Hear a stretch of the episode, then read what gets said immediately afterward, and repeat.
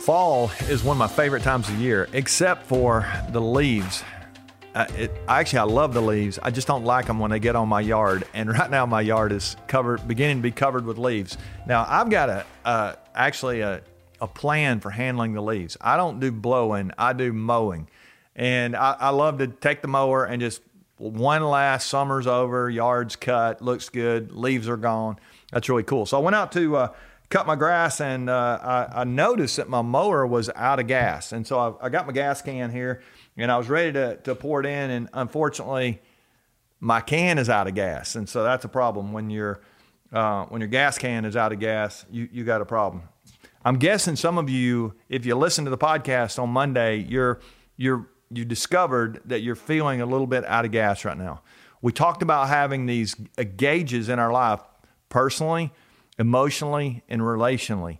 And as as you went through that assessment, I hope you went through the assessment. Some of you went to the website. If you haven't done that yet, go to randygravitt.com on the media tab. You'll find that free assessment that we have for you with those gauges and some action steps that you can take. But we we had you spend 30 minutes with yourself assessing over the last couple of days. And I'm guessing if you did that, you're finding that your tank is running a little low. Some of you may be out of gas, completely out. You're running on fumes. If that's you, I want to challenge you to begin to refill your tank. It's what I'm going to have to do with my tank. Now, I got thinking about this, and I think this will help us go a little deeper as we as we think about it. If I had a bigger tank, I, I wouldn't have had as big a problem as I have. And so, some of you right now, you're struggling with with not having any fuel at all inside of you. But one of the things that you could really do is grow your capacity. If you will commit to personal growth and development, your your capacity will begin to grow. And as my friend Mark Miller always reminds me, your capacity to grow determines your capacity to lead. So if you'll you'll establish a bigger growth uh, priority in your life, all of a sudden you'll have you'll have more capacity to be able to help other people.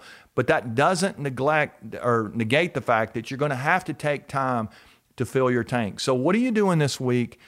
personally what are you what are you really doing are you are you hydrating like we talked about are you resting like you should be are you are you spending time in in the key relationships that you need to and are you taking care of yourself emotionally those things are really going to determine how much capacity you have to be able to give your best to the people that you love the most. So i want to challenge you this week. Don't leave it to chance. It is not, hope as we say is not a strategy. You have to believe but also behave your way to high performance.